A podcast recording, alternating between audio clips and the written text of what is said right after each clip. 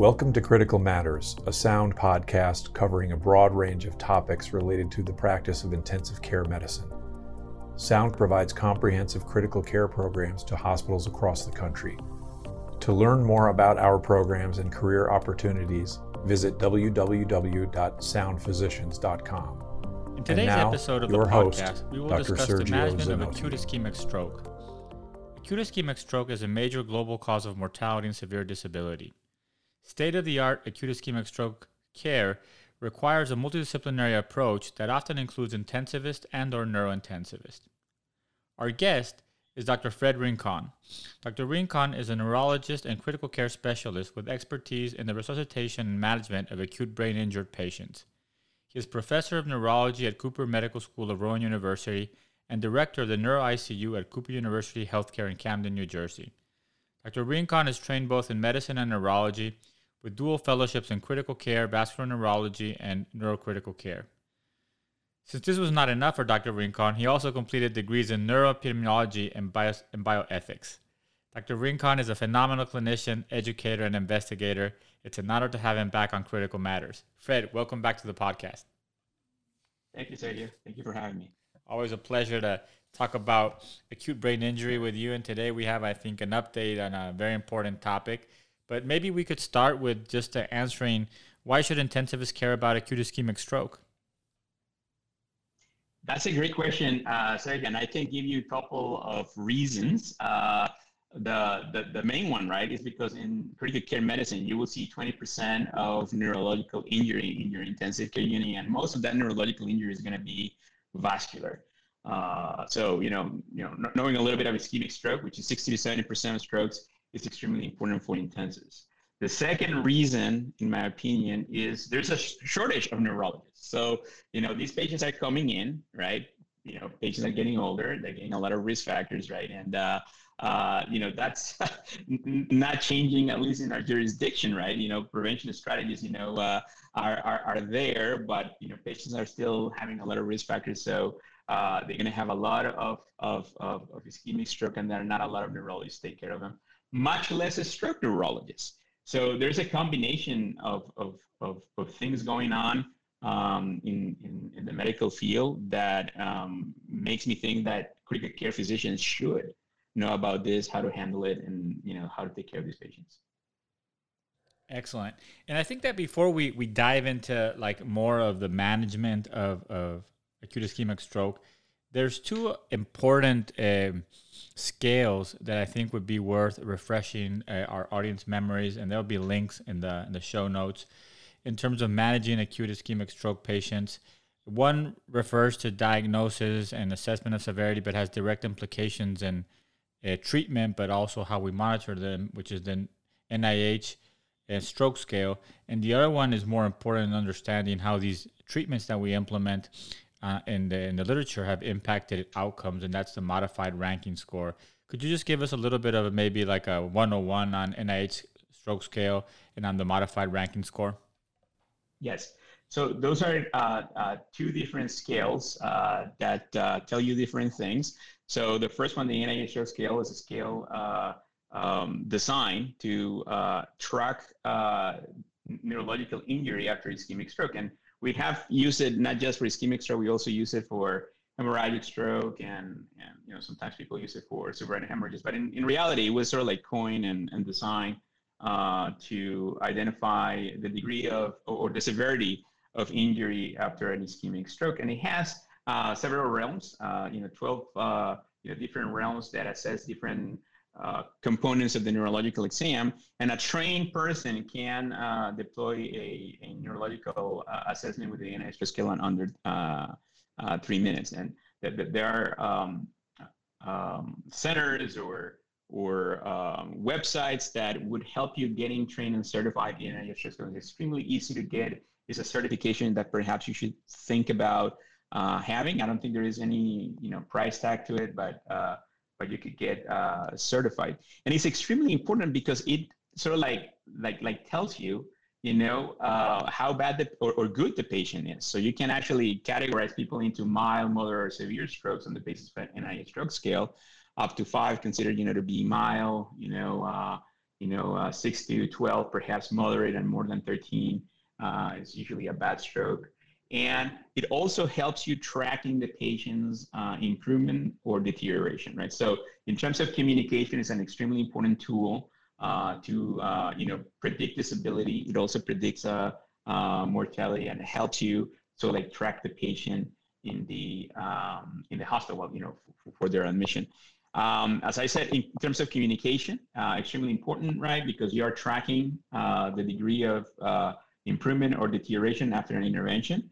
And um, in general, we consider, you know, worsening of, of somebody's uh, condition when the NIH stroke scale changes significantly. And we use usually a, a, a point, uh, I'm sorry, a four point change in the NIH stroke scale uh, to consider a significant change in the neurolog- neurological exam. It's part of the benchmarks that our stroke centers uh, use, you know, uh, to get accreditation and, and, and to track quality improvement, uh, you know, programs. So, um, you know, in, in, in, the first hours of, of ischemic stroke, you know, you need to document uh, an NIH stroke scale uh, before the administration of thrombolytics or before endovascular thrombectomy, and then six to 12 hours after uh, the initiation of, of, of, of, therapy. And then in the neuro ICU, you can develop even more sophisticated ways of tracking this. I mean, you, you could ask the nurses to do it Q1 hour for the first couple of hours post, post TPA, and then eventually, uh, you know, every, you know, six to eight hours for the first 72 hours. And it gives very objective information, you know, um, you know, to track the patient's uh, condition. So that is severity, right? So it's it, it it's a scale designed to uh, uh, measure severity of score of, of stroke. I'm sorry, and then it can use to predict outcomes as well. The modifying Rankin on the other side um, is a, um, a, a measurement of function, and it's extremely valuable, right? When the, when you're when you're dealing with uh, with stroke patients in general. It was also developed to deal with stroke patients, and for this particular one, then yes, ischemic stroke and hemorrhagic strokes can, uh, you know, apply. Um, and, and, it tells function. And when you communicate with, you know, with individuals, with family members, right, you can actually use this because um, there are not just based on experience, but based on clinical trials and statistics, you can actually guide expectations of outcomes, right? And then you can use this to sort of like explain uh, to individuals, you know, uh, you know what the function is or is uh, supposed to be you know, uh, after intervention. So um, zero to six is very simple to remember. Zero, no deficits. Six is death. Uh, one is somebody that has had, you know, uh, a stroke and has um, no symptoms except when perhaps gets tired, you know, and anxious, right? He gets symptoms from from the prior stroke. So that's usually, you know, very mild uh, disability. Two, uh, it's mild uh, uh, disability is usually the patient that you see, you know, sort of like walking, uh, you know, on the street, perhaps with a limp, but with, with really no devices, right? Or perhaps with a cane here and there. Uh, three is moderate disability. Somebody has had an ischemic stroke and has a lot of issues with the activities of daily living, perhaps needs some assistance in some of those activities of daily living, walks with a cane or with a device, right? But is able to feed himself or herself uh, and, and, and that sort of thing. A four is severe uh, disability, and it, it, usually represents that patient that is actually handicapped from a stroke and requires a lot of assistance. Sometimes, you know, patients uh, end up with a trach and a peg, but are not vegetative, all right, or minimally conscious. So that's sort of like a, a an important definition of uh, MRSO4. And then finally, five, somebody with an ischemic stroke that unfortunately is minimally conscious, perhaps evolving into a vegetative state, usually a, a severe brain injury, a, a, a severe stroke, and then six, as I said, death. So the clinical trials have been in a stroke have been designed to capture these outcomes in the long term, three, six months, and 12 months down the road.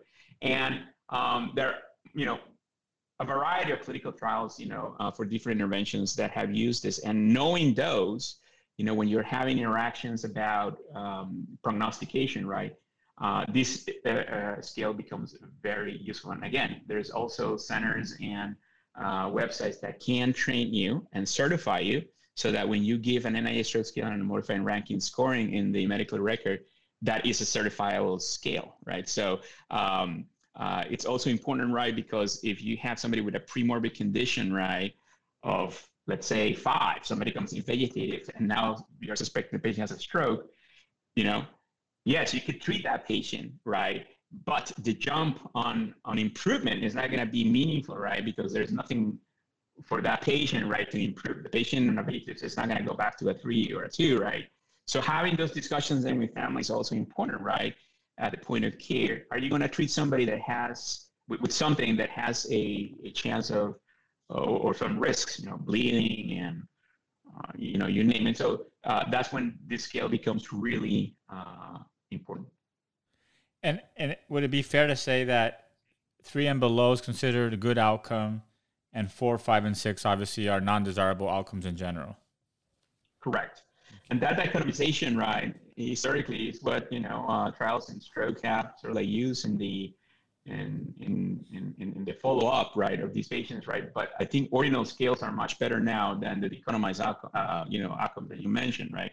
I think, uh, you know, if you come in with a zero and having a jump to a two, well, perhaps, you know, and then you don't get back to zero, right? You know, even though it's within that sort of like, uh, you know, good outcome sort of like thing, right? Um, you know, you have jumped, you know, excessively, right, within the uh, within the function. So the ordinal scales in terms of measuring outcomes down the road, I think are more efficient, but you're right. Historically, what you said is what's considered a good outcome. Excellent. And I think that we're, for today's discussion, Fred, I, we, before we started recording, we talked about some of the things that I wanted to focus on.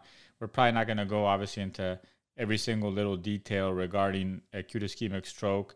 Uh, there'll be references uh, attached to the show notes, but uh, what I do want to talk about as a starting point for the management is neuroimaging. And obviously, that's the cornerstone of uh, making therapeutic decisions. Uh, historically, uh, CT non contrast of the brain was what we got, and we got that quickly. Could we start there and then maybe expand on what's next? Yeah. Yeah. So, so gold standard, right, for uh, dealing with somebody with, uh, with, with a stroke, stroke syndrome uh, is imaging, right? And you could get a CAT scan within five minutes in the emergency department or in any other institution on the floor in the intensive care unit. I know they have portable versions of this stuff, right? And, and, and the resolution is it's, it's it's pretty similar. So you have you know let's say you know a patient you know in the CT ICU that just had cardiac surgery and now is hemiparetic, right? And then you need a quick assessment. But let's say the patient has a couple of chest tubes and pacemaker wires, right? a portable scan makes a lot of sense. Now you cannot do perfusion or angiogram with those devices, but I think in the future, because now they're doing this uh, angiograms right on these portable scanners on ambulances in Texas. So I don't know if you know about that, right? But um, but but this technology is going to continue to uh, to to evolve, and perhaps in the ICU, we might be able to give contrast with a CAT scan if you have a, a good protocol. But in general, right, the non-contrast is the one um, that is readily available, and it helps you um, discern between um, or differentiate uh, between hemorrhagic strokes and ischemic strokes because that's a contraindication for uh, uh, thrombolytics, right? If you have somebody with an ICH or an aneurysm that ruptured, uh, you know, clearly a contraindication to give uh, thrombolytics. And, that's how we start practicing, you know, and then over the last 10 uh, to 15 years, right, the CT angiogram became an important component, right, uh, of the assessment um, because of the evaluation of the anatomy, right? So uh, specifically for these patients with moderate to, to large or severe strokes, you want to know, right, you're dealing with a vessel occlusion that requires a mechanical uh, intervention. And the reason for that is very simple, is that we learn from the clinical studies, right, in uh, thrombolysis, right, that T occlusions or, or M1 occlusions, particularly T occlusions, right, um, uh, meaning the distal, you know, internal carotid occlusion, they don't recanalize that well with, uh, just intravenous thrombolytics, right? And, and, and that is what opened up, right, all these like new era of revascularization, right? Is the occlusion, proximal occlusion of the M, uh, of the MCA rarely recanalized just with uh, uh, if you look at the literature, we're talking about rates around 20% of recanalization, which is the same as placebo in the original NINDS TPA uh, study. So we're, we're basically talking that if you are recognizing a large vessel occlusion, a carotid occlusion, or a T occlusion, and a proximal MC occlusion, perhaps the chances of recanalizing that with thrombolytics are as good as placebo on the original uh, 1996 NINDS TPA study. So, um, so, so, so, so that's why CTA is so important, and it gives you a lot of information, right? You want data, you want information where you're dealing with these patients. Does the patient have an intracranial stenosis as well? Does the patient have a contralateral uh, uh, carotid stenosis or, or MCS stenosis that may require a little bit of more liberal blood pressure management down the road?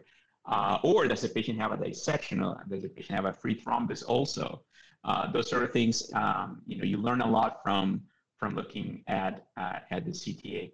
And uh, on the basis of that, then you can sort of like predict, you know, uh, your recanalization, you know, with with thrombolytics, and then if the patient requires um, uh, an intervention because of what I said, you know, the recanalization is is really low. Perfusion, right, is a more advanced technique, and not every center has this. Some centers in have incorporated perfusion, right, in terms of decision making most of the clinical trials in uh, thrombectomy did not require a perfusion. It was basically an assessment of the um, degree of, of, of, ischemia or infarct on a CAT scan, so on the non-contrast CAT scan. And you can interpret that um, just by looking at a CAT scan. And there is a specific scoring system uh, for it called the aspect score that was designed also to, um, uh, you know, sort of like, uh, you know, predict, you know, um, the, the degree of, of core, right, versus penumbra, and then the, the, the, rate of complications, right? So the lower the aspect score, a score of 10 is usually normal. The lower the aspect score, then the higher chance of complications after recanalization by obvious reason, because you're basically recanalizing somebody with a lot, lot of infarct burden, right? So, uh, so that is from, uh, from, from the non-contrast. The perfusion adds uh, a little bit more uh, on the basis of subgroup interpretation of blood flow, right? So it, it tells you uh, you know, on the basis of how much contrast is circulating in the arterial and venous um, know, phases of, of, of, the perfusion scan. And the software sort of like gives you a number, and there are more sophisticated, uh, you know, packages right now uh, out there, um, you know, that can interpret that for you and can give you values of, of, of perfusion. And then on the basis of that, people can actually intervene. Some centers use perfusion uh, to predict complications. So a, a, a, bad perfusion scan will make somebody with a large vessel occlusion not be a candidate for, uh, for intervention. Some other centers use more the clinical exam and the aspect score uh, without perfusion, right? I think perfusion becomes really valuable um, when your um, when your clock it's sort of like unknown when you don't really know the last seen normal and somebody wakes up with a stroke, for example uh, I think perfusion becomes uh, really uh, important to go back to that point that you mentioned at the beginning, the biological clock. And I think imaging is what is going to align you more to the biological clock, meaning the real time of the stroke rather than the, the clinical time. Because I mean, sometimes, you know, uh, and, and, and, you probably have seen this, right? Uh, family members don't know when the last normal is, and it's just really, uh, uh, you know, devastating not knowing that because you cannot do anything. Or providers in the hospital. You know, patient goes to room six hours, nobody checks the patient, and then nobody really knows when last normal is. But imaging can actually help you with aligning you with that biological clock. Some of the people have used um, MRI technology, and that's actually probably a next generation, right? But getting a stat MRI in the setting of an acute ischemic stroke is something that is not pragmatic yet, at least in, in most centers in the United States. Perhaps research centers are uh, more capable of using MR technology with diffusion and FLAIR, for example, to determine uh, that biological clock in the patient is amenable for uh, thrombolysis, for example. There was a study, you know, in 2017, 18, uh, that basically, you know, show that MRI can assist in giving TPA patients that are waking up with strokes. Excellent. And I think, Fred, that it'd be fair to say, right, that uh, time is of the essence. So getting a plain CT as soon as possible is the first point, and we shouldn't really delay doing that uh, or the potential initiation of, as we'll see, um, thrombolysis if we're trying to get like an MRI or CTA, CTA, CTP, if we don't have that in place. But but the initial plain CT will tell you if there's blood, which would be a contraindication for thrombolysis. But it also can give you information of the nature of the stroke as well, right? Like you could see a dense MCA, MCA or you could see, I mean, a significant um, um, uh, findings that might give you an indication of how severe this is. Now, the CTA and the CT, CT perfusion are obviously a step further that allow you to refine your best therapeutic approach in a much more calibrated way. Is that the way you would think about this? I do. I do. Um, the, the, the perfusion can actually help you calibrating, as you're saying. And the CTA gives you enormous information about the anatomy. And if you look at the guidelines, right, I think CTA is becoming more like a standard of care right now. So, uh, you know, your, your stroke protocol, you should have at least, you know, a, a CT scan at CTA. And of course, there are contraindications for it, right? But um, you, you, you just have to think about can the patient get contrast or not. Excellent. So one of the, the key the key goals, obviously, in advanced stroke management uh, is revascularization and limiting secondary brain injury. Uh, historically, this really started with the initial studies that suggested that IV TPA um, made a difference. Uh, those seem to take a long time to really catch on, and it feels, from my perspective as a non-neurologist, that for many years we probably have underperformed as a medical um, community in providing TPA to patients who could benefit from it for many reasons. Maybe you can expand on those.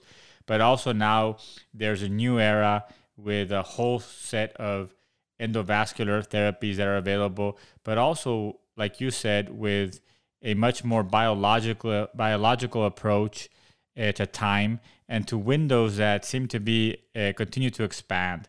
So why don't we start with IV thrombolysis? You want to take us through the history and kind of where it stands today, and then after that we can talk a little bit more about endovascular therapy.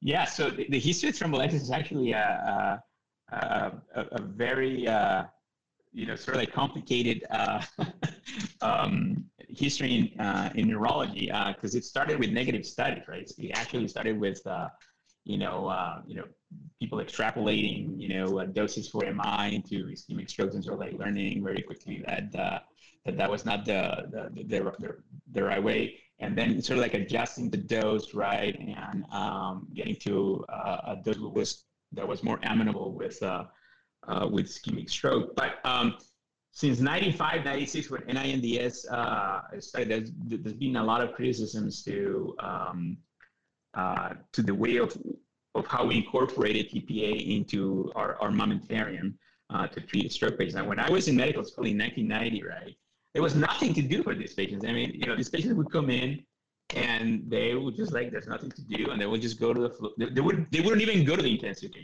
They go to the floor, and then they would just decompensate and die. I mean, you wouldn't even intubate these patients, right? They're just like massive stroke, nothing to be done. It was like a death sentence.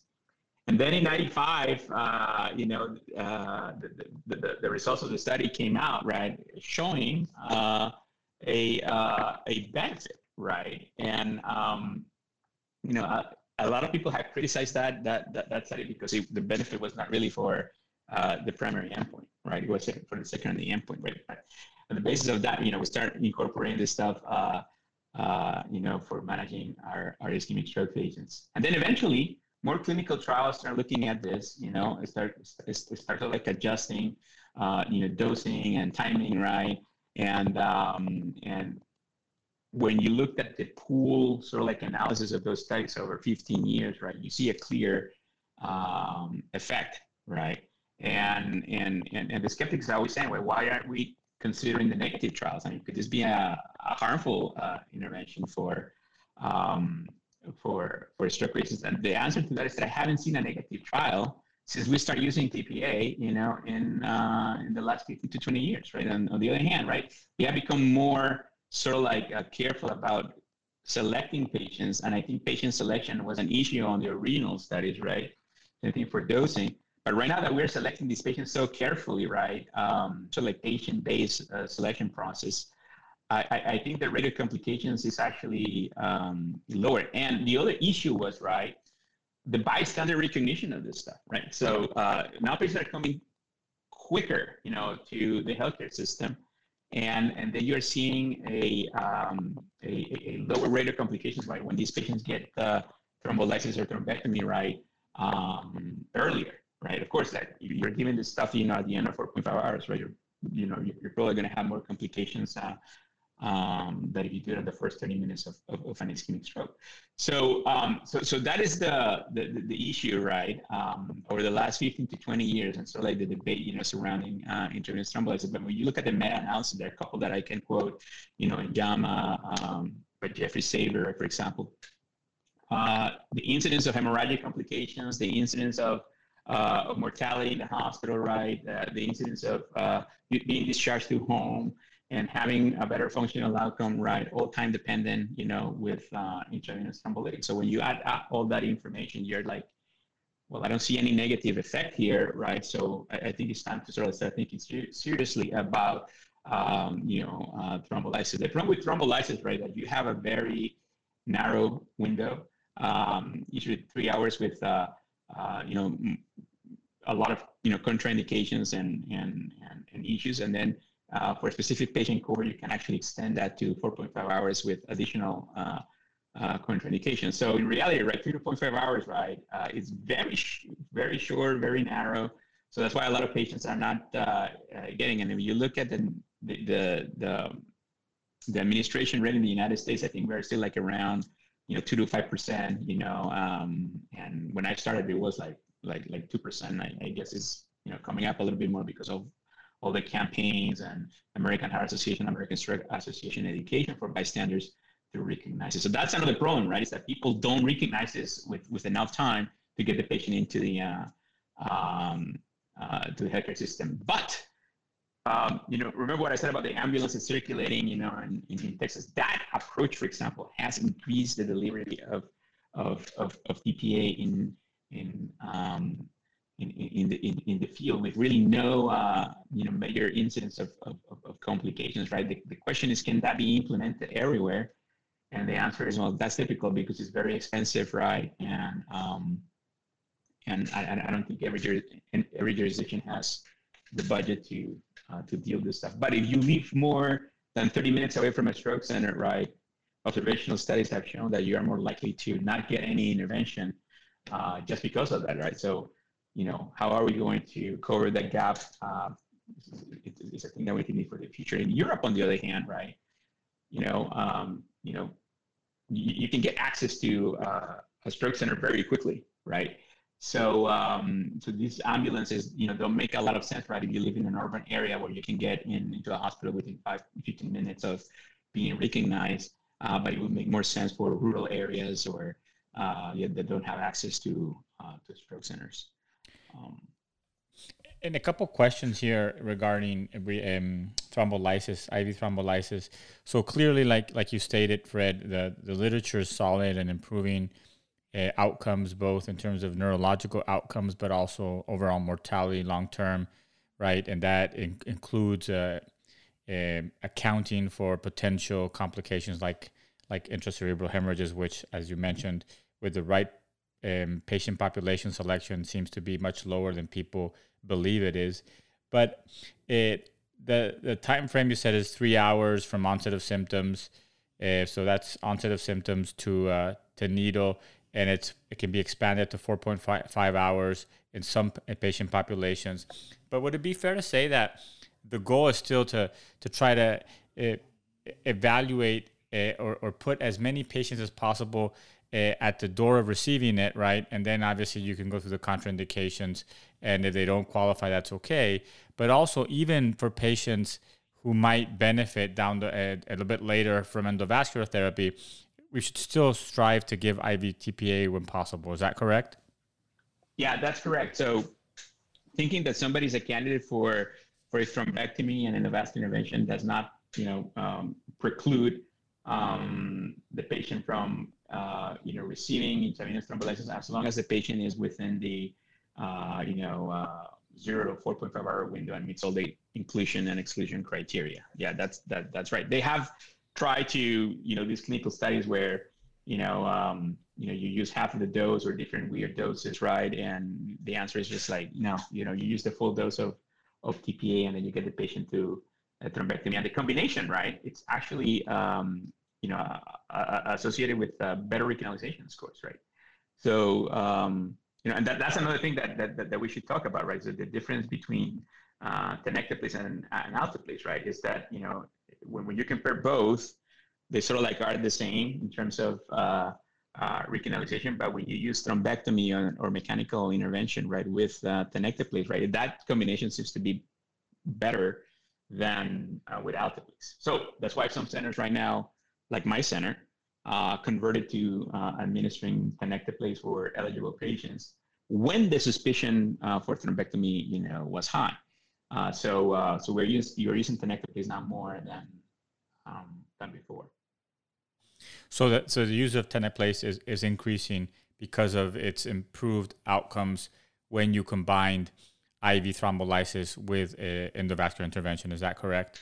Correct. Yes. So I so I don't know. I, I haven't looked at literature and see if there's more adoption in the U.S. right uh, for tenecteplase because uh, I mean we, we fought to give uh, TPA for 15, 20 years, right? So a lot of centers got very used to using uh, alteplase, right? And um, and as I said, you know when you compare head to head, they are the same in terms of uh, um, you know outcomes and recanalization. Um, but the problem with alteplase, right, is that it requires preparation, right? So you know, it requires a pharmacist to make the uh, the solution based on patient weight. Uh, tenecteplase, on the other hand, is ready to use. You don't need a pharmacist, right? So, um, in my experience, some institutions have had a lot of issues with delivering alteplase on time in the emergency department, and that added to that clock, right, that you start when a patient hits the emergency department or or when, when the stroke alert is activated, right? is that you know if if you're preparing this for five to ten minutes, well, those five to ten minutes are costing the patient, you know, uh, 10, 20 million neurons. You know, so it's like two million neurons per minute, right? So um, uh, you know that, that that's why. But I but I haven't you know looked in the literature and seeing right if the United States is adopting more uh, tenecteplase. What I can tell you, right, because of the price, is that my colleagues in Mexico, for example, or my colleagues in Colombia or Chile they're using more tenecteplase because it's easier to use. So it makes total sense, right? I'm not, I don't have any conflicts of interest, right, about these thrombolytics, right? But what I'm saying is um, that if something is easier to use and is associated with better outcomes, so why not using it, right? Makes sense. So let's talk a little bit, Fred, of um, of endovascular um, revascularization or endovascular therapy, and that is a, a more recent history, but also similar, right? I mean, the first studies perhaps because of how they were designed and the patient selection were not so encouraging. And some people kind of felt very cold about these therapies. But then I think a series of, of studies showed that they actually have a great uh, impact on outcomes, but also have extended the window of things that are possible for the right selection of patients. So, could you talk also a little bit about endovascular therapy? Yes, so I, I, I train in in uh, in different phases of the development of endovascular therapy. So around when I was training at, in, at the end of 2000, uh, 2005, 2008, right? Um, th- this uh, philosophy, you know, um, w- was getting implemented. And it made bi- biological sense because of what I said. You know, a, a clot in the, the terminus of the carotid, right, is not going to dissolve very well with uh, uh, with, with thrombolytics. So why not going after the clot, right? But you know that learning curve translated into you know experiencing some negative trials and some actually harmful harmful trials, right? And then the other thing that that that was part of it, besides the learning curve of all of, all of these providers, right, was the technology, right? So we were using, um, you know, uh, device. Well, I wasn't, right, but this interventionalists were, were using these devices, right?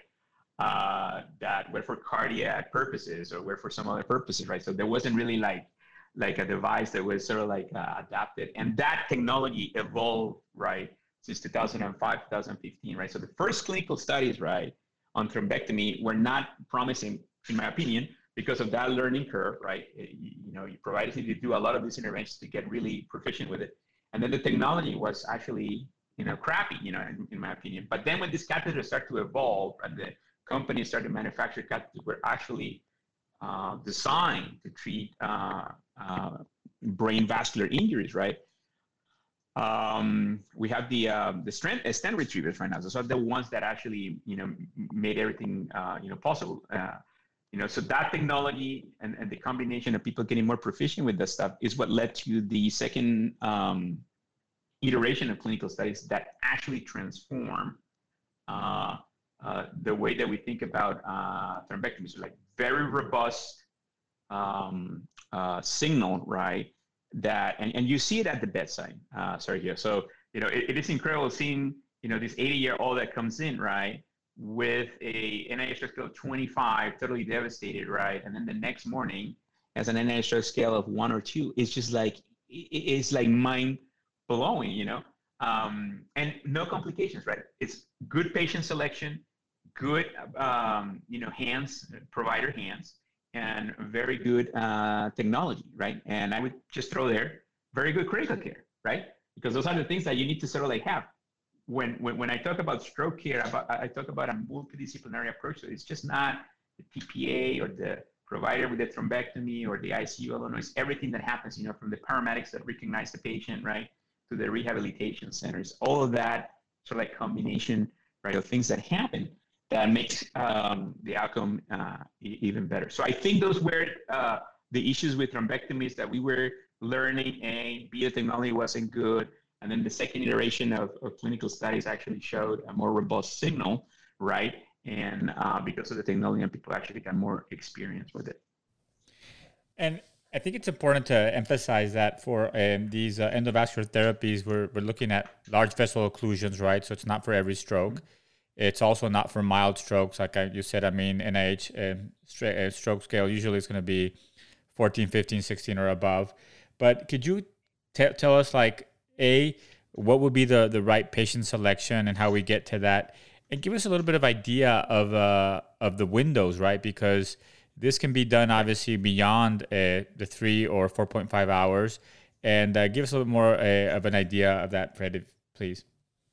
Yes. So, uh, so, so for, for, for the first question, um, what is sort of like uh, a good um, rule of thumb of which patients qualify for um, for endovascular intervention, right? So obviously, right, if you're doing CTA, you know immediately, right, if they have um, uh, large vessel occlusion, and we, you know, um, define large vessel occlusion, uh, carotid, double the carotid, MCA, M1 segment, M2 segment. And those are the ones that were included in the uh, second iteration of clinical studies, right? But can M3 occlusions, uh, right? And, and when I'm talking about M3, M2, and M1, it's the MCA, right? But can M3 occlusions or ACA occlusions or PCA occlusions or basilar occlusions um, derive a benefit from it? And the answer is possibly, right? But it hasn't been tested, right? There is a study right now trying to look at, you know, do M3 occlusions get better with? And, I'm, and M3 occlusions recently had distal occlusion, right? So you would get a smaller stroke than if you're knocking out the uh, uh, the whole MCA, right? So um, so a, a, good rule of thumb is that if you're using a CTA, right, anyone with a uh, carotid occlusion up to the M3 would be an eligible candidate, right?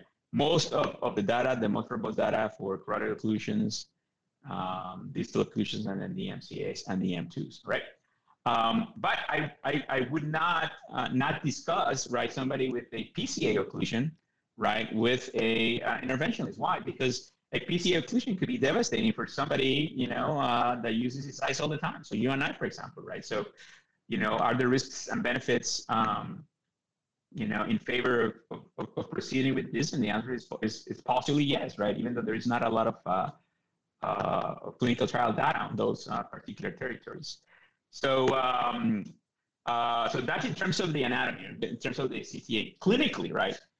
If, if you are seeing a patient and you don't have yet information about um, uh, uh the CTA, but you're looking at a CT scan and it looks pristine, normal, but the patient has a dense deficit, usually NIHR scores of more than five would align with the patient probably having a large vessel occlusion. But that's not that's not a rule in general, right? Because I've seen patients with mild strokes stroke scale less than five that have a large vessel occlusion. You could miss those, right, for intervention if you're relying only on clinical exam. And there's a clinical study going on called low NIH stroke scale large vessel occlusion, trying to determine, right, what is the best approach to, uh, you know, uh, treat those patients, right? So in, in, in my in, in my book, in my in my in my cookbook, right, when I'm dealing with somebody with stroke, CT, CTA, regardless of the NIH, scale, even TIAs, right? I I tell emergency department or whoever I'm working with, right, this patient is a CT and a CTA right now, unless there's a clear contraindication for it.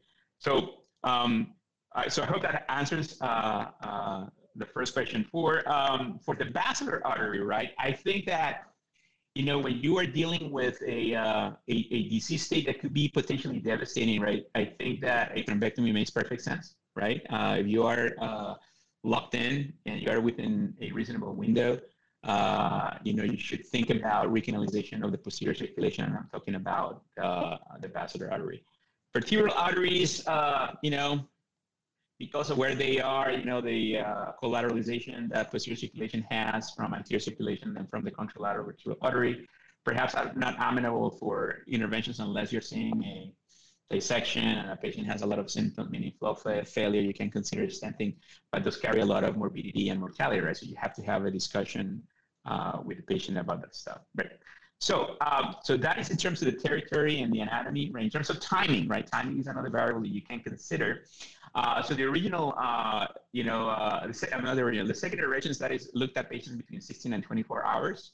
So, um, so right now we are favoring, uh, you know, in terms of timing for endovascular thrombectomy, uh, up to 24 hours in both the anterior and the posterior circulation, right? Specifically, right, if you can align that biological clock to imaging, right? So if you have a CT, ASPECTS is good, you know, the patient has been down uh, 16 hours, obviously does not qualify for TPA, but you don't see anything in the CAT scan that worries you about a, a big core, right, of stroke. Some interventionalists are actually going after that if they document uh, a large vessel occlusion, right? And the, for the posterior circulation, uh, the rule of thumb was up to 24 hours, but you know, I've seen cases where people have actually tried, you know, up to 36, you know, uh, but those are exceptional. And in terms of the of the time frame, uh, Fred, uh, I know that some people talk about six to 24 hours as windows, depending on the findings on a clinical exam, but also on the CTA and the CTP. Could you talk a little bit about the time frame? Yes. So, uh, I mean, for endovascular uh, intervention or for thrombolysis? Endovascular. Yeah. So for endovascular, right? Uh, you know, zero to 24. I mean, if you have somebody, uh, as I said, you know, within a TPA window, right, uh, qualifies for for um, thrombolytics, right? Um, and you see a large vessel occlusion, you, you know, you should go, you know, uh, after the occlusion, you know, you are within that, that, that, window. So I would say zero to 24 is sort of like what I would be thinking about, right?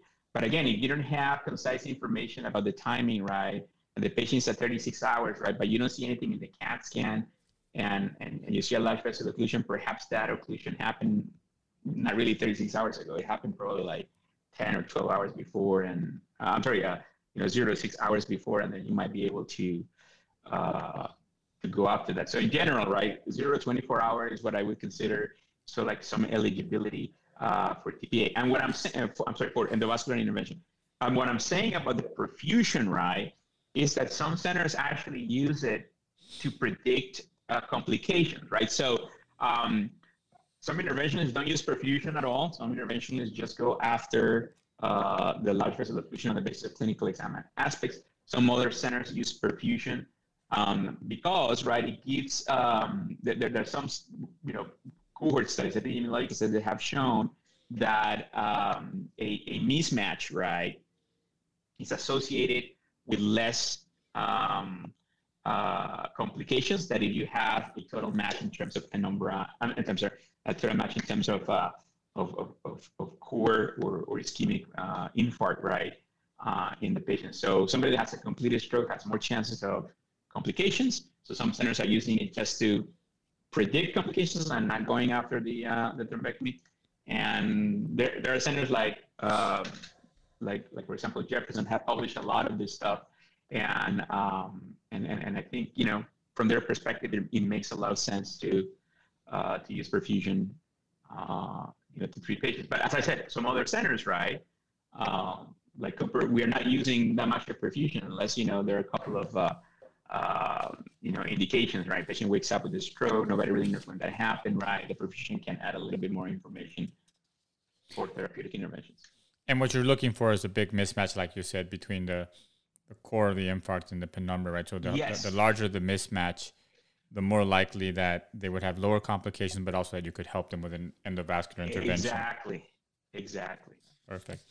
And in terms of follow up, immediate follow up, obviously, we have like, I mean, um, thrombolysis, um, perfusion scores that, that they use in the in the lab. But ultimately, like you mentioned earlier, once they come back to the ICU, we're following them it's following the, the NIH stroke scale that, that is going to give us, I mean, kind of the best tool to see how they're evolving, correct? Yep. Perfect. Let's talk a little bit of management now. Uh, I want to start with some specific complications related to stroke. And uh, the first one, obviously, is cerebral edema and uh, malignant uh, uh, MCA inf- infarctions. But uh, could you talk a little bit about that in terms of how we recognize it, who's at risk, and then what, what really should be the approach of treatment? Yes. So, yes. So that's a, that's a great question, right? So uh, cerebral edema, um, uh, hemorrhagic complications, um, and I'll talk a little bit about seizures. Um, you know, are sort of like the main ones uh, that you are concerned about uh, once a patient, uh, you know, ends up in intensive care unit. So if, if somebody has had good recanalization, right, with thrombolytics and TPA, right, uh, there is a lower chance of the patient developing uh, cerebral edema because if you recanalize and you recanalize normal tissue, right, or penumbra tissue, then, you know, very unlikely the patient is going to have an infarct and it's going to swell, right? Um, so, you know, recanalization scores, you know, I'm talking about TICI 2B, 2, 3, are usually associated with um, lower incidence of hemicraniectomy, right, from cerebral edema, right, that sort of thing. There's some expectation of some cerebral edema, right? The patient has already some core or some uh, infarct, right? And um, but but the burden, right? It's it's what predicts best the uh, uh, the explosion of cerebral edema. And there are a couple of things, you know, um, you know, that you could use, you know, from imaging. For example, if you have a two thirds of a vascular territory affected, you should expect some edema with with brain compression, right? Um, because most of, of, of, of, the real estate in the brain is from the, you know, for the MCA, right? So two thirds of the MCA is usually associated with, uh, you know, worse outcome, more cerebral edema, more chance of complication. Involving the basal ganglia also, you know, because actually is the stem of the MCA. So that's usually a proximal occlusion that also predicts, um, you know, uh, uh, a lot of uh, uh complications with cerebral edema. Uh, hypertension and hypotension also, right? Is a U wave or a U curve response, right, to this stuff. so if you don't control the blood pressure adequately, right, post-recanalization, um, or if you let the patient drive too low because of the autoregulation, then you're going to cause more cerebral edema because of vasodilatation, right? So you have to be careful also with the two extremes of blood pressure management. And in terms of management, right, medically, right, what we could do, right? I mean, the thrombectomy, as I said, you know, it's a game changer in terms of cerebral edema. You get good scores and the patient drops from 24 in the NIHL scale to three or two, right? Then you know, right, that patient is not going to have uh, a large hemispheric infarction where you're going to deal with a lot of edema and midline shift. But let's say that's not the case, then medically, what can you do? So the recommendations are, right, uh, blood pressure control, as I mentioned. Hyperglycemia is the other thing that you need to be so like on top of, right? Uh, we usually recommend, you know, as in medical patients, the NICE-SUGAR levels 150 to 180, uh, what we call normal glycemia. We don't recommend um, more intense uh, regimens of, of glucose management, you know, uh, down to 100, 120. You know, there's a a study already done in ischemic stroke that showed that it didn't help and actually was associated with more hypoglycemia. So sort of like similar to the Van den Berghe, uh, you know, uh, uh, data, you know, in sepsis in, in, in, the medical ICU population. So NICE-SUGAR seems to be okay. Um, the other thing is I, I, usually preach about this, you know, when, when people ask me, you know, what to do in the ICU for these patients, right? So if the patient didn't get good recanalization, by the way, sometimes patients get uh, again, right? So you, you end up with those patients that do two, three passes and then, you know, it, it doesn't help, right? So there's nothing you can do about it, right? So before we consider surgery, right, can we do something medically? And the answer is yes. You know, there's stuff that you could do. Uh, I talk about um, hyperglycemia management already.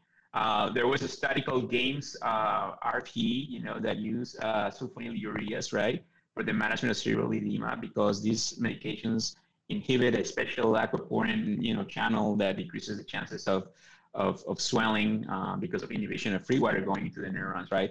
Um, so that was associated with less cerebral edema and less midline shift, right? Didn't really prevent the, the incidence of hemicraniectomy, and that's why there's a second study going on with intravenous glibenclamide trying to look at the same sort of question. But at, at, at my institution, we have incorporated um, uh, glyburide as part of the anti-edema, anti-cerebral edema protocol uh, for these patients uh, with really aggressive um, oversight of, of, of, glucose at bedside, right? Because I mean, this thing can cause hypoglycemia as well, right? So, uh, so we do that, and then hypertonic saline solutions, right, and hyperosmolar therapy, they, they, they, they can help. And I usually refer to um, to, to studies, you know, of ischemic stroke in, in, in the United States that have used hyperosmolar therapy to keep sodiums around 150 to 155. I'm talking about HeADDFIRST, for example, um, that showed that the incidence of hemicraniectomy was the same in the medical uh, arm and in the surgical arm in those patients um, that were treated with uh, with hypertonic saline. So that's another thing that you could consider, right? So uh, as, as part of uh, sort of like expert opinion in my institution, right, we have uh, determined, right, that somebody with a T occlusion or an M1 occlusion that doesn't open up uh, with recanalization is going to adapt with this sort of like prophylactic preventive, uh, you know, therapies, glyburide, hypertonic saline, or sodium of 150 to 155. And then you could add, even though there's not a lot of data right now, um, even though there's epidemiological data suggesting that, um, you know, fever was, was, was bad and associated with exacerbation of cerebral edema, right? But uh, you know, it's going to be very hard to talk about fever and prevention of, of, of, of fever or treatment of fever in, in this era of temperature modulation. I, I just know what to tell you, right? But the study that was looking at that called Intrepid recently closed because of um, uh, futility. So that means that they didn't achieve the primary endpoint or any significant difference in the outcomes of people that were treated with fe- uh, for fever um, aggressively versus the medical uh, treatment alone. So, um, but I mean, if you still believe in temperature modulation, you could say, well, perhaps I'm going to treat the patient that gets neurologically worse, meaning gets worse. Perhaps I want to do a little bit more normothermia, more aggressive interventions, trying to prevent it. So those are the things that you could think about cerebral. And then finally, right, if, if, you cannot deal with it, right, and the patient is getting worse, the patient is going to end up with a hemicraniectomy if it's a large hemispheric infarction, usually an MCA uh, infarct of more than two thirds, right? And then, you know, depending on the age, you know, sometimes it helps uh, with, with functional uh, outcomes in the long term. Usually older people you're only saving lives, right? So uh, they're going to look the same way uh, six months down the road, right? So they're only saving lives for people that are older than 60, 65 years of age. Yeah, and I think that's important with the hemicraniectomy.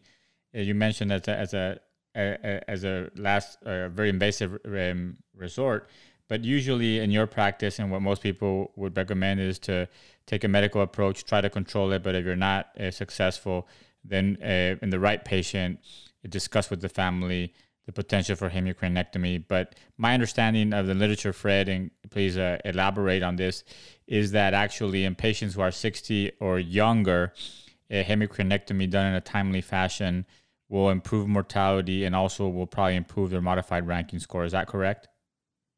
Yeah, that is correct. It's actually neuroprotective when you look at the shift in the MRS uh, from the historic clinical studies. And what you're saying is, you know, right on the spot, you know, younger patients at, at 60 you should experience that effect. More than 60, uh, perhaps not on the basis of, uh, you know, studies in Europe. Um, but, you know, what, what I have to say about hemicraniectomy, and, and, and again, I haven't looked at this systematically or scientifically. Um, we looked at this in our own experience at, at uh, Jefferson, where I used to work before. Um, you know, the incidence of hemicraniectomy decreased with a recanalization score. So, you know, we, we saw less hemicraniectomies with patients getting actually recanalize, you know, uh, you know, to to very good levels, right? So I, I, I think that if you looked at this in some database, right, you will see that recanalization will be associated with decrease in the on the on the use of hemicraniectomy, and I hope that that is the trend, because I mean you are saving them from this very morbid surgical intervention. It has a lot of complications, right? So yeah. as you mentioned. Well, and absolutely, if you think about cerebral edema is a is a result of secondary or extensive neurologic injury.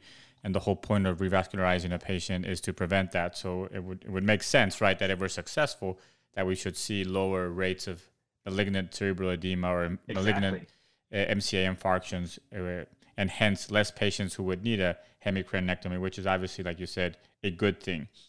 The other complication that I wanted to ask you about, uh, and you mentioned that it was hemorrhagic transformation, obviously, especially in patients who received uh, IV TPA, but this can also happen without IV TPA.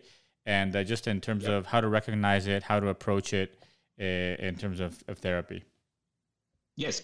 So hemorrhagic transformation, uh, if you look at the original, uh, you know, rates, you know, 60, uh, I'm sorry, 67%, you know, post TPA, and um, depending on um, on the burden of infarct, right? The the, the, the, the higher the core, right, and the lower the mismatch, meaning more infarct. And that's what CT perfusion is. It would be very good at. So like, uh, you know, telling you, right? Um, those are the things that are associated with more hemorrhagic transformation. Hemorrhagic transformation is also associated with um, hypertension, right? Especially after recanalization. That's why the blood pressure guidelines for a uh, uh, post-thrombolytic patient is systolic blood pressure less than 180. And depending on the recanalization score, if the patient has gotten uh, thrombectomy, you can also guide uh, blood pressure parameters, right? So if the patient gets a good recanalization, TICI 2B to 3, um, then, you know, uh, the, the, the post hoc analysis or the, the, the uh, retrospective analysis, right, of, of, of, the studies that looked at this uh, uh, revascularization business have shown that systolic pressures perhaps 120 to 140 are associated with better outcomes, right? And and and, and the answer is, you know, is that after recanalization, right, you have to be very uh, anal or very um, uh, strict about the the top and then the low uh, blood pressure parameter, right? So that's a second thing. So uh, TICI uh, 2B or less, I'm sorry, not TICI 2B, TICI 2A or less, uh, perhaps um, more liberal blood pressure, perhaps less than 160, right, um, would be good. And then if you don't get any recanalization, you know, TICI um, one, perhaps you should go back to less than 180 if the patient got TPA, or perhaps even consider uh, a higher blood pressure level uh, to allow collaterals to uh, to circulate. But you know, that's a decision that you can make. Um, you know, after knowing the anatomy of the patient, knowing uh, the interventions that were provided, and the complications that happened or didn't happen uh, during the procedure. So uh, hyperglycemia also associated with um, uh, hemorrhagic transformation. So uh, as I said, you know, normal glycemia, so like the goal in the ICU. Um, you know, diabetic patients are higher risk uh, of developing uh, complications. Of course, if you have uh, somebody that was taking an anticoagulant, right, um, direct oral anticoagulant, right, are more like used right now for prevention of stroke in AFib patients. So um, you don't usually reverse those an ischemic stroke, right? So right, people are going after those clots in the setting of, of, of, of DOAC, right, even though I haven't seen that much of major, you know, greater complications and interventionists are, are okay with that, uh, that's another consideration. Anticoagulopathy in general, right? Um, the use of aspirin and antiplatelets are not associated with uh, hemorrhagic complications except the combination of dual antiplatelets, right? So when, when you combine aspirin with something else, uh, you, you're more likely uh, to have more hemorrhagic complications. And there, there is a, um, an antiplatelet that um, you know we try to use in ischemic stroke and we stopped using it because of the incidence of hemorrhagic transmission. It's called prasugrel. We don't use it that much. So that's probably the only one that I would say may be associated with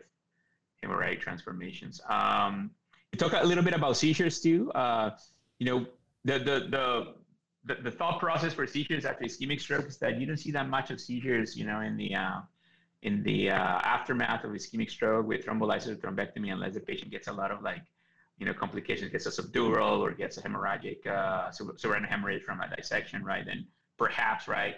Uh, but prophylactically, we don't use um, uh, antiepileptics uh, post ischemic stroke, right? Only when when we suspect that the chances of having a, a, seizure are high. You know, as I said, hemorrhagic complications may be one of them, right?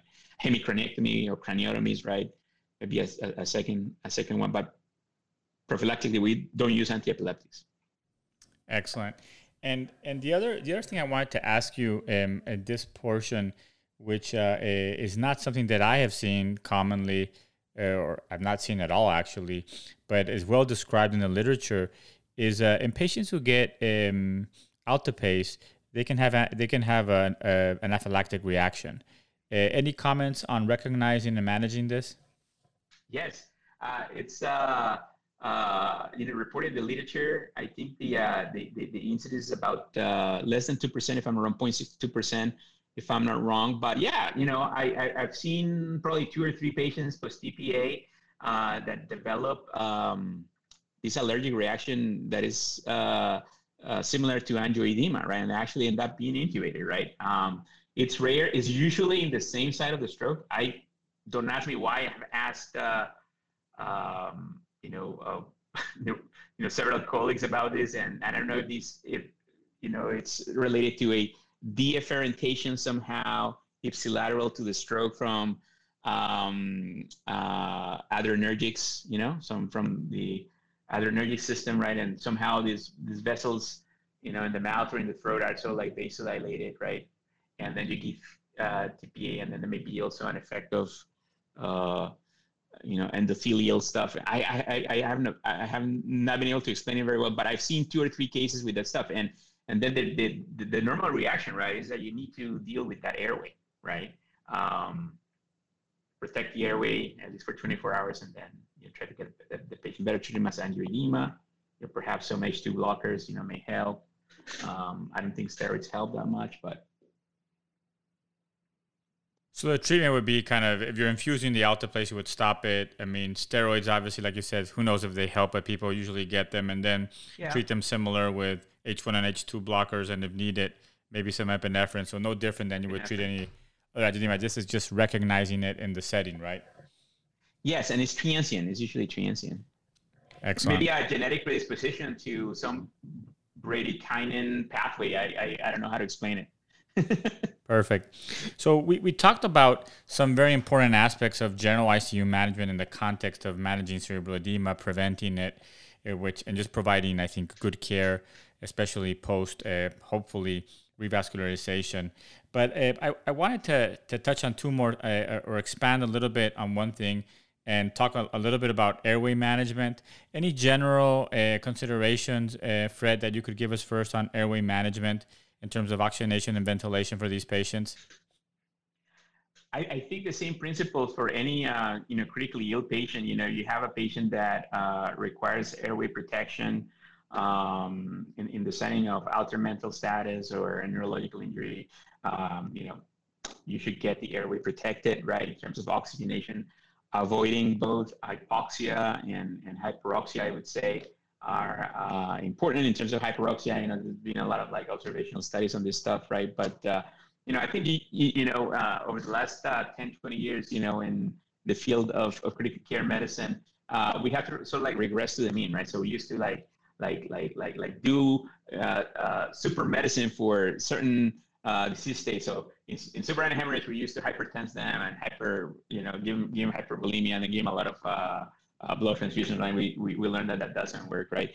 For sepsis, it's the same thing, right? We used to give them a lot of fluids, right? And then now, you know, it's like, you know, perhaps we shouldn't, right? So, uh, and, and, and it's sort of like the same thing for, um, for oxygenation in, in the ICU. Just keep a, a PaO2 of, you know, 70 to 100, that's totally fine, right? Um, and then a saturation of more than 92%, that's totally fine if you're following that. In terms of CO2 ventilation, right?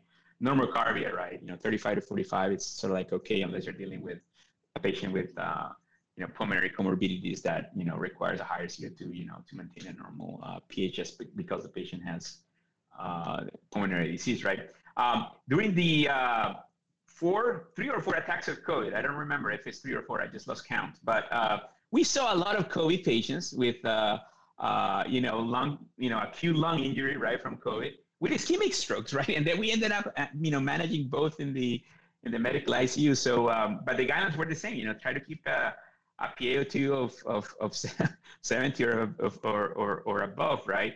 Um, you know, people have suggested to do neuromonitoring in those patients that are comatose, right? Um, you know, perhaps yes. Uh, you know, um, I, I, I cannot tell you you have an ischemic stroke. You know, uh, if, if you should go down that path pathway unless you have uh, uh, established protocol, right, and, and, and know what to do with the uh, uh, with the information, right. But um, uh, but that's in terms of oxygenation and ventilation. You know, um, for the weaning, right, and, and and this is an important thing, right, is that um, I mean sometimes patients you know get better and then they they get weaned and then they get liberalized from from the ventilator and, and, and that is great. Sometimes patients with ischemic stroke, especially the ones that don't respond to therapies, end up with a hemicraniectomy, right? uh, may need a tracheostomy, right? So when to do timing of, tra- of tracheostomy is another consideration when managing the airway. And um, there was a study, you know, and uh, we were so like um, enthusiastic about uh, the SETPOINT study, you know, try to see if early tracheostomy was associated with better outcomes in, in, in, in neurological patients. It just didn't include ischemic stroke, right? And I heard that, um, uh, I heard not actually I read, you know, I think it was published in JAMA uh, a couple of months ago uh, that there wasn't any major um, uh, difference in, in, in long-term outcomes. But I, I just want to emphasize a couple of things about early tracheostomy. I'm a, I'm a fan of early trachs in patients with severe neurological injury that are um, not so hot in the intensive care unit, right? And and, and I think that, if, if you trach early, right, you're preventing a lot of things down the road, right? And, and sometimes families get stuck on the issue of, oh, is this going to be permanent or not? And you have to elaborate a little bit on, on that, right? But I think early tracheostomy is associated with, uh, you know, better chances of weaning from the ventilator in these neurological patients. Uh, I think ventilator-free days are higher in patients that get early trach. They can mobilize faster. They can go to rehab faster. They get less exposure to anesthetics and, and, and sedatives, right? They can, but you need to use when you're ventilating them in terms of infections like ventilator events and ventilator associated pneumonias, right? In my experience, right, I think that uh, I think it, it, it, helps you with decreasing the incidence of those uh, complications in your in, in your unit. So I, I'm a fan of early tracheostomy, and, and the SETPOINT study used a scoring system to ter- sort of like predict, right? And I think the scoring system works well at, at, at predicting, right, who may need a tracheostomy in the long term. And you use not just neurological variables, you also use medical variables, right? That uh, sometimes uh, you don't think about. You know, when you have a patient with a stroke, right? You know, you know, there's a history of pulmonary disease or there's a history of pulmonary or lung injury. You know, and the acute setting predict uh, uh, need for tracheostomy. And the answer is yes. You know, so you know those sort of things. You know, that, that's the the, the incidence of hemicraniectomy, right? Uh, predict, uh, yes, it does, right? Because it's a, it's a, it's a comorbid stuff, right? So in neurosurgical intervention, right? So when you have all these points, right, and you end up with a high uh, set point score, right, you can't argue that perhaps you know early trach, but as I said, it's not associated with good fun- uh, with better uh, functional outcomes that if you do it late. Um, but in my opinion, and this is just my opinion, sorry here, I think it helps you mobilizing patients faster. You know, trying to do stuff faster for uh, for these patients. And I think that obviously it's something hard to study, Fred, but also um, and this is based on a very small end, but speaking with patients who have survived or recovered prolonged um, illness, um, more than one has uh, had tracheostomies, and I've talked with them, and they kind of said that why didn't you do it earlier, right? I mean, it kind of is much more comfortable, it's safer. The patients, I mean, can yeah. interact better, require less uh, uh, medications. So there's other advantages that maybe are hard to capture just in a, in a mortality analysis, but that's definitely something to consider. The the last thing I wanted to to talk uh, about, uh, Fred, which you already did touch about, but I do think is an important aspect of what we do as intensivists in these patients, is blood pressure management. And as you alluded to earlier, um, the relationship between blood pressure and outcomes is a is a J or a U curve, right? So very high blood pressures or very low blood pressures are going to be associated with problems. But I, what I do think is worth mentioning is the approach we should have based on uh, where our patient falls in therapeutic interventions, right? So, uh, and I'll give you three categories, and I just want you to, to tell me how you would manage the blood pressure. So the 1st mm-hmm. the first category is a patient who's not a candidate for TPA and is not a candidate for endovascular therapy. Yeah, so if you look at the guideline, they tell you that the SBP should be less than 220. And I sort of like agree with that, right? But you have to look at the patient as a whole, right? So, you know, would 220 be okay for his heart or for his lungs or for his kidneys, you know, that sort of thing? That's a decision you need to make, right? So uh, let's say the patient has heart failure, has an EF of 20%, right? Just had a ischemic stroke, and then uh, has history of coronary artery disease. So the question is, would you allow that patient to have a blood pressure of 220? And the answer is probably, I would probably be a little bit more conservative. Perhaps I would say perhaps 180, and then I will see the patient at, at the bedside, right? But again, it's it's on the basis of of, of patient's variables, right? Um, because you have somebody with CAD or just had a stent, you know, has an EF of 20% as SBP of 220 may not, his heart may not, or her heart may not like that, that amount of blood pressure. Second group of patients is a patient who comes in with very high blood pressure, but is within the time frame for IV thrombolytics. Yes. So, um, you know, high is usually more than 220, right? So, uh, by uh, consensus, right? Uh, before we give TPA, we have to lower the blood pressure, uh, you know, uh, lower than 220 to make the patient uh, animal amenable for for TPA. And then after he gets a TPA, the blood pressure has to be lower than 180, right? So when you think about the autoregulation, right, that patient is actually on the right side of the autoregulation. So yes, when, when, when you're lowering the pressure, you're just basically trying to prevent the capillaries to leak and then sort of like explode um, and then um, prevent hemorrhagic complications. So I would say for this particular patient, perhaps 180. And when you look at the step down from 220 to 180, it's usually not more than 20%. So you're still within that sort of like rule of thumb that in hypertensive urgency or emergencies, right, perhaps you should lower the MAP or the SBP uh, by no more than 20, 25% of the baseline. Excellent. And the last category of patients are patients who are being wheeled off to the endovascular lab for endovascular revascularization. Yeah, so same thing as, as the ones above, right? If the patient didn't get TPA, then 220. If the patient got uh, uh, thrombolytics, perhaps uh, less than 180. And then um, after recanalization, uh, we can decide about where to clamp it, right? If we if we get successful recanalization, TICI 2B to 3, perhaps a blood pressure less than 140 and more than 120 for the first 24 hours would be ideal. And if the patient didn't get very good recanalization, perhaps um, you know 160 or less would be also ideal. And in terms of drugs, uh, Fred, uh, what drugs do you like to use for these patients? I'm just curious. For blood pressure? Yep. Yeah, so I like the calcium channel blockers, and I also like the uh, beta blockers, right? So uh, uh, we, we're using the uh, neuro-ICU uh, combination of either nicardipine or clevidipine uh, or um, intravenous labetalol, right? I think there's a shortage for labetalol, so we've been using more nicardipine and clevidipine. Excellent. Well, I think that uh, eh, obviously we've touched a, a lot uh, during our discussion. I think a lot of very important topics. The last thing I wanted to touch as we close the the topic on on acute ischemic stroke is just the, the road to recovery. And uh, there's been a big push in the ICU in general for um, liberating patients from critical illness, for early mobilization, even in patients on the on the ventilator.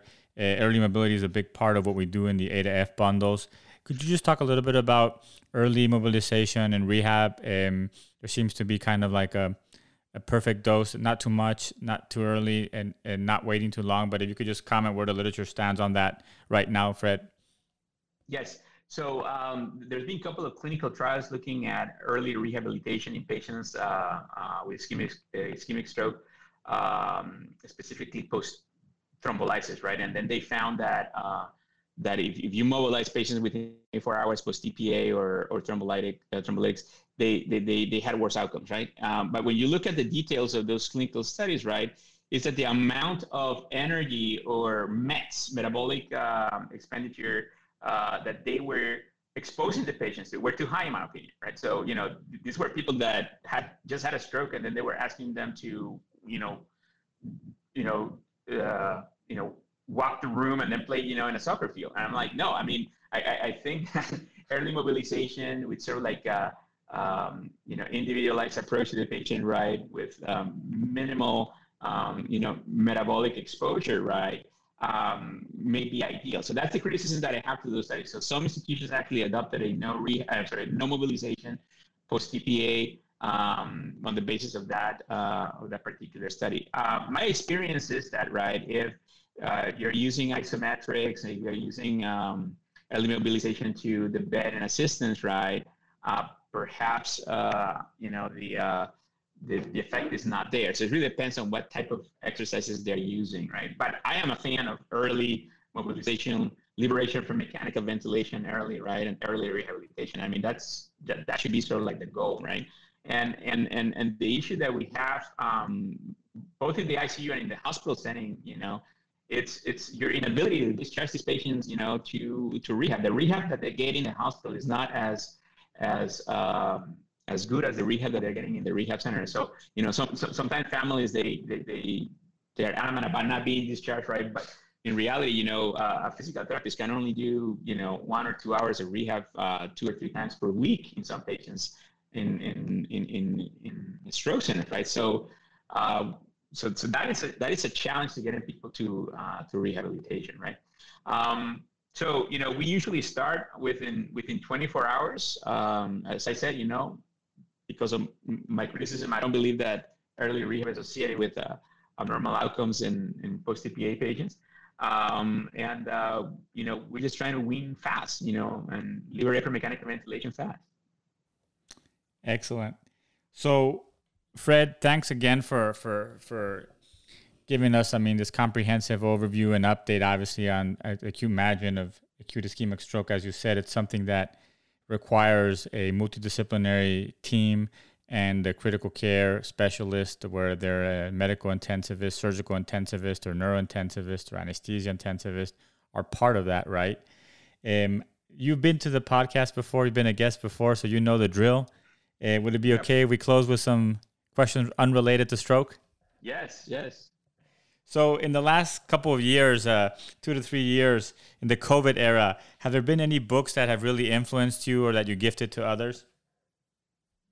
Yeah, so I uh, I always talk about the uh, uh, the Stoic books, and I read a couple of other uh, you know Stoic books. Uh, you know, besides Marcus Aurelius, I think that was the last one that I recommended. But uh, um, I, I, I recently went to through training administration, and I read a book that really like made a difference in the way that I approach, um, you know, um, colleagues in general and and uh, um, and, and family members in general, right? And the, and, and the book is an administration book, right, for leadership. Uh, but you know, I, I think it talks more about uh, than administration. It talks a lot about you know how to conduct yourself in general in, in life, and it's called um, the servant. It's a book about leadership and the type of, of, of leadership that um, that I use now. It's called uh, servant leadership, right? And uh, it inspired me to you know change the approach uh, uh to um, you know just not administrative stuff, but also uh, you know how I conduct myself in in general with family and friends, etc. So very inspiring. We'll definitely put that in the in the show notes, and I think it, it speaks to a couple of things. Fred, first is that um, when you think about uh, the purpose of leadership, right? It's not to serve your own purpose or your own um, game, but it really is to make a difference in the life of others. And I think that whole approach of Correct. servant leadership is, is very important. It's interesting that, and I know that we, we share a an interest in in old uh, philosophy, like you mentioned with Marcus Aurelius. But I also had a chance to read it recently. Read um, some a book by Plutarch, which is like over 2,000 years old, and it's about leadership and kind of the same idea. Like, why would people um, go into leadership? It's about making a difference and, and serving the community or others. And definitely, I, I have not read The Servant, but I like love the idea. We'll put it in the show notes, and I I will definitely check it out. The second question is uh, a, a variation of a question I've asked you in the past, but what do you believe to be true in, neur- in neurology or neurocritical care that most other intensivists don't believe? I, that's a that's a, a, a loaded question, Sergio. I think that um, you know oh, oh, I'm, I'm, I'm you know as, as, as you mentioned before, right? I'm I'm training both, and you train me by the way. So uh, um, you know I've seen uh, a lot of differences in approach. Okay, and uh, um, over the last 20 years, I think the field of neurocritical care has been trying to uh, you know, demonstrate right that, that there is a um, um, a role uh, for uh, for neuro uh, care specialists in in the United States. So um, I just have to tell you right that um, that there is a difference of how we see uh, things as compared to people that have not trained or get exposed on on treating patients with with neurological injury, right? And um, and we just talked about some of them, right? Um, sort of like this very sophisticated, you know, you sort of like a calibrated way that you, that you mentioned, right, to approach this stuff. And I'm not saying, right, that you know uh, we do it better in the neuro ICU than in the uh, in the medical ICU. I think that the difference in reality is the team. Okay, it's not the uh, uh the provider because you could you could train, you know, in your ICU, but if your nurses don't get it right, if your residents don't get it right, if your respiratory therapists don't get it right, uh, then you, you're going to have, uh, you know, issues with managing these patients. So I think the the difference, right, in in neurocritical care, right, is the team uh, that you're calling neurocritical care. It's really not the uh, the provider. However, right, um, when you look at the literature, right, I, I would uh, actually uh, uh, suggest the, uh, the listeners, right, of the podcast to look at the latest JAMA article on neurocritical care that basically shows the differences in the outcomes, right, on neurocritical care patients being treated by a team of neurocritical care providers. We'll definitely put that in the show notes as well. And and, and what's super what's super interesting, uh, Fred, is that the concept of the team, right, translates yeah. to other uh, areas that has been studied. There's a study that that I have often quoted and showed when I talk about team building, the science behind team building, that looks at CT surgeons that operate at more than one hospital. And traditionally, the belief is that the number of cases a CT surgeon has done correlates with their outcomes. But what's very interesting is that that number of cases does not translate from hospital to hospital, which means that at the end of the day, what really matters is not the, the independent surgeon, but the team that works with him at a given place. And I think exactly it, it, it, extrapolates exactly to, to what you were saying, which is which is great. And I have not seen this JAMA article. I have not read it at least, so I'm going to be very interested in picking that up as well. So I will put it in the show notes. And uh, and again, that the final the final um, question, just to close, Fred, what would you want every intensivist to know? Could be a quote or fact or just a thought. I think that um, you know, as as a critical care physician, right? Um, I, I, I think the concept of, um, of, of plasticity, right, when you're dealing with uh, uh, neurological injury, right, is something that you need to think about, um, uh, you know, when you're treating these patients, right? Uh, historically, right, we've been very nihilistic about, uh, you know, treating these patients for, you know, whatever biases we have had. You know, uh, it, it, could be personal biases or or professional biases, right? But the concept of neuroplasticity and secondary neurological injury, you know, which is what we have we have discussed here in the podcast, right? How to prevent that stuff, right? You know, is you know an important concept because it will transform the way that you look at uh, a neurological injury, right? If you treat these patients right um, uh, appropriately, right? If you um, deliver interventions that are associated with um, neuroprotection, right? And we talked about some of them in, in, for ischemic stroke, right? You will see down the road if you have the chance, right, how those patients, you know, uh, recover?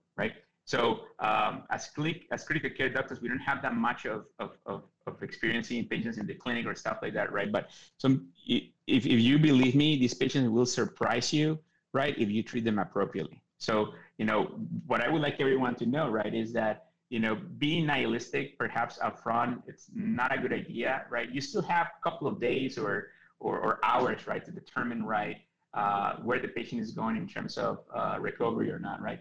And, um, and being pessimistic upfront, perhaps, uh, in my opinion, um, not a good idea, right? Yeah, sometimes you see it clearly, black and white, right? Or, you know, uh, yeah, the patient's not going to do great, right? Uh, but sometimes, you know, just have to give the patient time, right? And they will recover. And that's a great place to stop because I do think that, especially with neuro patients, um, people who are not trained in neurology, who like myself, who don't see patients long term, might have a overly nihilistic approach to what they see initially. And you're right. I mean, even the initial TPA studies, part of the problem in adoption was that the real effects are 90 days post, right? Not necessarily in, in the in the hospitalization. So we, we failed to, to appreciate that it might be a, a big difference for that patient. Fred, always a pleasure to have you on. We'll definitely have you back on soon. And uh, now that, um, knock on wood, uh, COVID seems to be uh, less of an issue. I, am sure that we will cross paths uh, in person um, soon. So look forward to talking with you in person as well. Thank you very much for sharing your expertise and your time with us today. Thank you for having me. Thank you for listening to Critical Matters, a sound podcast. Make sure to subscribe to Critical Matters on Apple or Google Podcasts and share with your network. Sound's transforming the way critical care is provided in hospitals across the country. To learn more, visit www.soundphysicians.com.